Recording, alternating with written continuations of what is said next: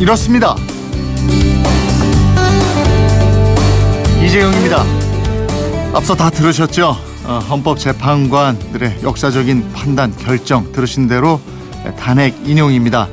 내가 원했던 대로 선거가 됐다. 쌍수 들어서 환영하시고 환호하시는 분들도 계실 테고 어떻게 이런 선거가 나올 수 있느냐 분통 터지는 분들도 계실 테고 그러실 거예요. 내 생각과 다른 판결이라도 승복하는 거 이게 법치주의의 근본 아니겠습니까? 우리 모두가 한 번은 겪어야 할 진통, 고통이라고 생각하면서 슬기롭게 이 국면을 아주 잘 넘겨야 되겠습니다. 오늘 헌법재판소의 탄핵 심판 선고를 생중계해서 그건 이렇습니다. 방송 시간이 크게 줄어들었는데 하여간 주어진 방송 시간 동안 여러분의 궁금증을 또 풀어드리도록 하겠습니다. 탄핵과 관련해서 궁금증 지금 뭐 이 시간에도 많은 분들이 질문하고 계신데요. 시간이 될 때까지 제가 그 궁금증 풀어드리도록 하죠. 잠시 후에 본격적으로 시작합니다.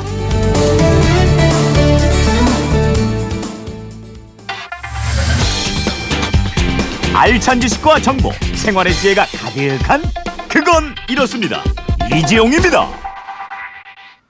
예, 먼저 탄핵 심판 선고까지 과정을 한번 쭉 훑어보도록 할게요. 숨가쁘게 달려온 박근혜 대통령 탄핵 심판 사건 약 석 달 만에 정확히 이제 92일 만에 예, 마무리가 됐습니다. 그동안의 과정을 좀 정리해 드리면 작년 12월 9일 국회 탄핵 소추 의결서를 접수한 이후에 헌법재판소는 준비 절차를 포함해서 모두 20차례의 재판과 25명이 증인 신문을 했고요. 변론 절차 과정에서 채택된 증인이 총 36명. 이 중에서 대신 판정의 모습을 드러낸 증인이 25명이 됩니다. 이런 과정을 거쳐서 2월 27일 모든 변론을 끝내고 어, 결론 도출을 위한 평의, 즉 재판관 회의에 돌입을 하게 되죠. 그래서 오늘 최종 결론을 내리게 됐습니다. 92일 동안 정말 우여곡절이 많았습니다. 아, 헌재는 소추 의결서를 접수하자마자 당일 컴퓨터 배당을 통해서 강일원 재판관을 주심으로 정했죠. 당시에 강일원 재판관은 해외 출장에서 급거 귀국을 했고요. 올해 1월 3일 1차 변론을 시작으로 해서 본격적인 심리에 돌입을 했습니다. 그리고 박한철 당시 헌법재판소장이 자신의 퇴임을 6일 앞둔 1월 25일에 9차 변론 기일에서 3월 13일 이전 선고 필요성을 언급했고요. 이게 사실상 탄핵 심판의 마지노선이 됐습니다. 대통령 측이 여기에 거세게 반발하면서 탄핵 심판이 삐걱거리기도 하고 이랬는데 박 소장이 퇴임한 이후에 후임 인선 절차가 이루어지지 않으면서 헌재는 재판관 8인이 심판을 하는 체제가 됐죠. 그리고 이정미 재판관이 권한 대행으로 소장 바톤을 이어받아서 오늘 최종 선거를 하게 됐습니다. 어, 질문 들어온 거 답변을 좀 해드리겠습니다. 5233님인데요. 헌법재판관은 모두 9명으로 왜 구성이 되나요? 이렇게 질문을 해 주셨는데요. 서울 제동에 있죠. 헌법재판소 건물. 이 건물 꼭대기층에 무궁화 문양의 어, 아홉 개가 새겨져 있습니다. 헌법재판관 아홉 명을 상징하는 문양이 되겠습니다. 이게. 그럼 왜 하필 아홉 명이냐? 헌법 제 111조에 국회에서 선출된 3명 또 대법원장이 지명한 3명을 포함한 9명의 재판관을 대통령이 임명하고 헌법재판소의 장은 국회의 동의를 얻어서 재판관 중에서 대통령이 임명한다 이렇게 명시를 해놓고 있습니다. 이게 이제 입법부, 사법부, 행정부가 각각 3명씩 지명을 해서 상호 견제와 균형을 이루기 위해서 이렇게 돼 있습니다. 즉 대통령하고 대법원장 그리고 국회가 각각 3명씩 나누는 삼권 분립의 의미를 담고 있는 거죠. 에, 탄핵 관련 용어에 대해서도 궁금하다 이러셨어요.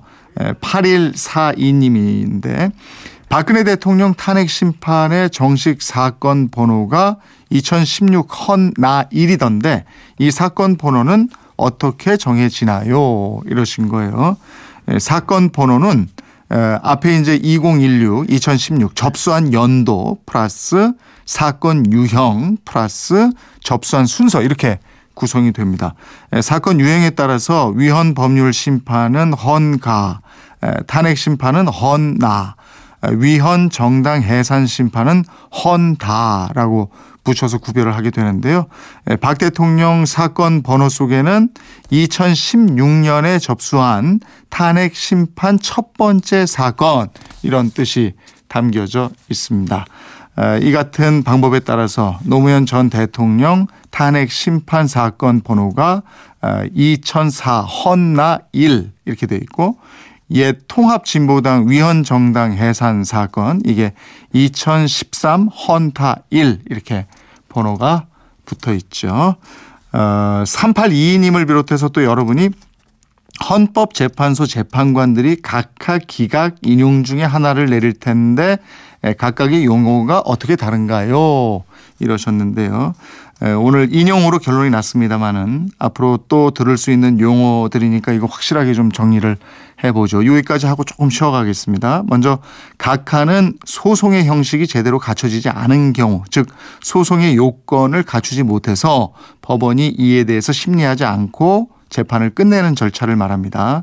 기각 이거는 소송의 요건은 갖췄지만 원고가 청구하는 내용이 옳지 않은 경우 예, 법원이 청구의 이유가 없다고 판단해서 일종의 무효 선고를 하게 되는 거죠. 인용은 국회가 제시한 탄핵 청구를 헌재가 받아들이는 거 이렇게 됩니다. 잠시 후에 계속 이어가겠습니다. 왜라는 말을 다른 나라 사람들은 어떻게 소리낼까요? Why? 세상의 모든 왜라는 궁금증에 대한 대답을 들려드립니다. 궁금증에 대한 가장 친절한 설명서. 그건 이렇습니다. 이재용입니다. 예, 앞으로 대선 일정이 어떻게 되느냐. 차기 대통령 임기 기간에 대한 문자도 지금 많이 들어오고 있습니다. 예, 탄핵 인용으로 결론이 났기 때문에 조기 대선이 이제 본격화되죠. 예, 대통령 자격 상실 후에 60일 이내 차기 대통령을 뽑도록 돼 있기 때문인데 예, 조기 대선 날짜는 뭐 앞서 뉴스에서도 들으셨습니다마는 오는 5월 9일이 유력합니다. 보통 수요일에 대선을 했는데 이걸 감안하면 대선 날짜가 5월 3일쯤 돼야 되는데 이날이 석가탄신일이죠. 그리고 어린이날, 징검다리 휴일도 끼어 있어서 이 가능성이 낮습니다. 연휴에는 투표율이 부진하고 이렇잖아요. 그리고 대선 후보에 대한 충분한 검증을 위해서 기간을 채우자 이런 여론도 많기 때문에 탄핵 심판 60일째인 오는 5월 9일 화요일에 대선이 치러질 가능성이 가장 크죠. 만약에 이날 선거가 치러지게 되면 선거일 공고는 대선 날짜 50일 전에는 공지가 돼야 되는데 최종 날짜 이거는 황교안 대통령 권한대행 국무총리가 결정을 하게 되는데요. 열흘 후 3월 20일까지는 최종 선택을 해야 됩니다. 그렇다면 새로운 대통령의 임기는 언제 시작하게 되느냐?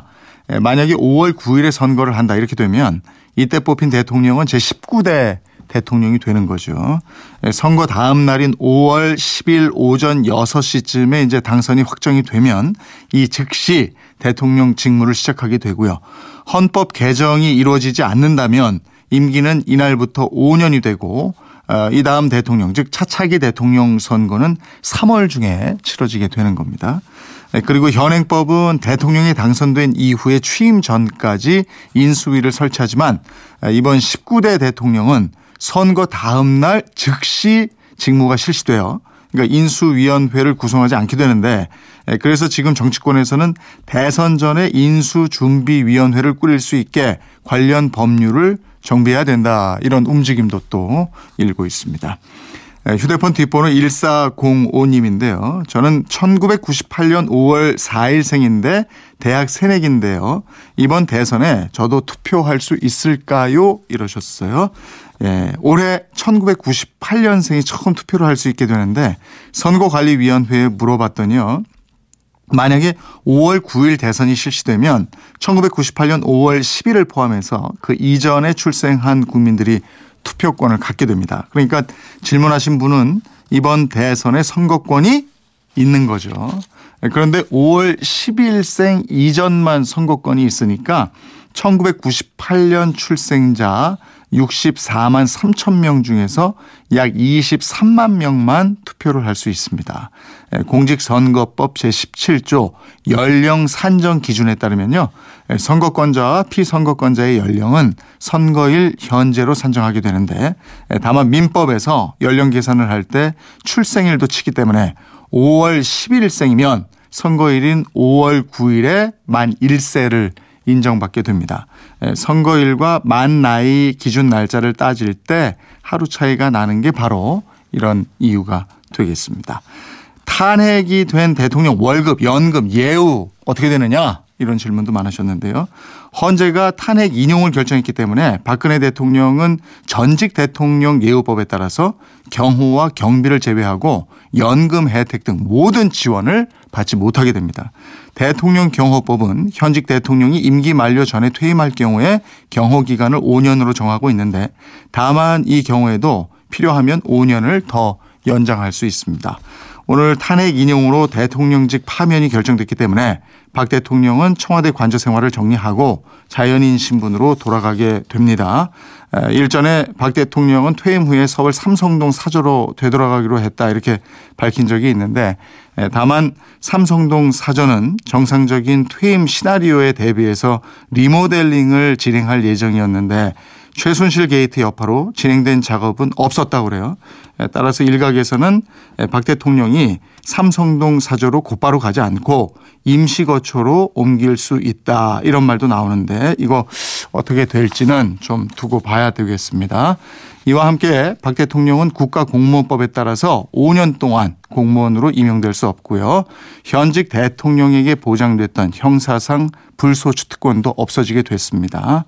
이 얘기는 검찰이 최순실 사건 등과 관련해서 박근혜 대통령을 강제 수사할 수도 있다. 이런 의미가 되는 거죠. 예, 벌써 이제 시간이 이렇게 됐네요. 음, 질문들이 굉장히 많은데 여기서 마무리를 좀 해야 되겠습니다. 헌법재판소라는 시험대에 오른 대통령 탄핵 심판 이제 끝났습니다. 하지만 대한민국은 지금부터 다시 시험대에 오른 게 아닌가 싶습니다. 지금 나라 안팎으로 보면 안보, 외교, 경제 뭐 하나 확실한 게 없고 불투명하잖아요.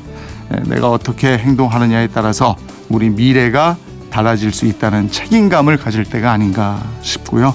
예, 나라가 위기일 때마다 보여줬던 우리 국민들의 저력 다시 한번 발휘해야 할 때가 바로 지금 이때가 아닌가 하는 생각을 해보게 됩니다. 그건 이렇습니다. 이재용입니다. 내일도 11시 10분에 뵙겠습니다. 고맙습니다.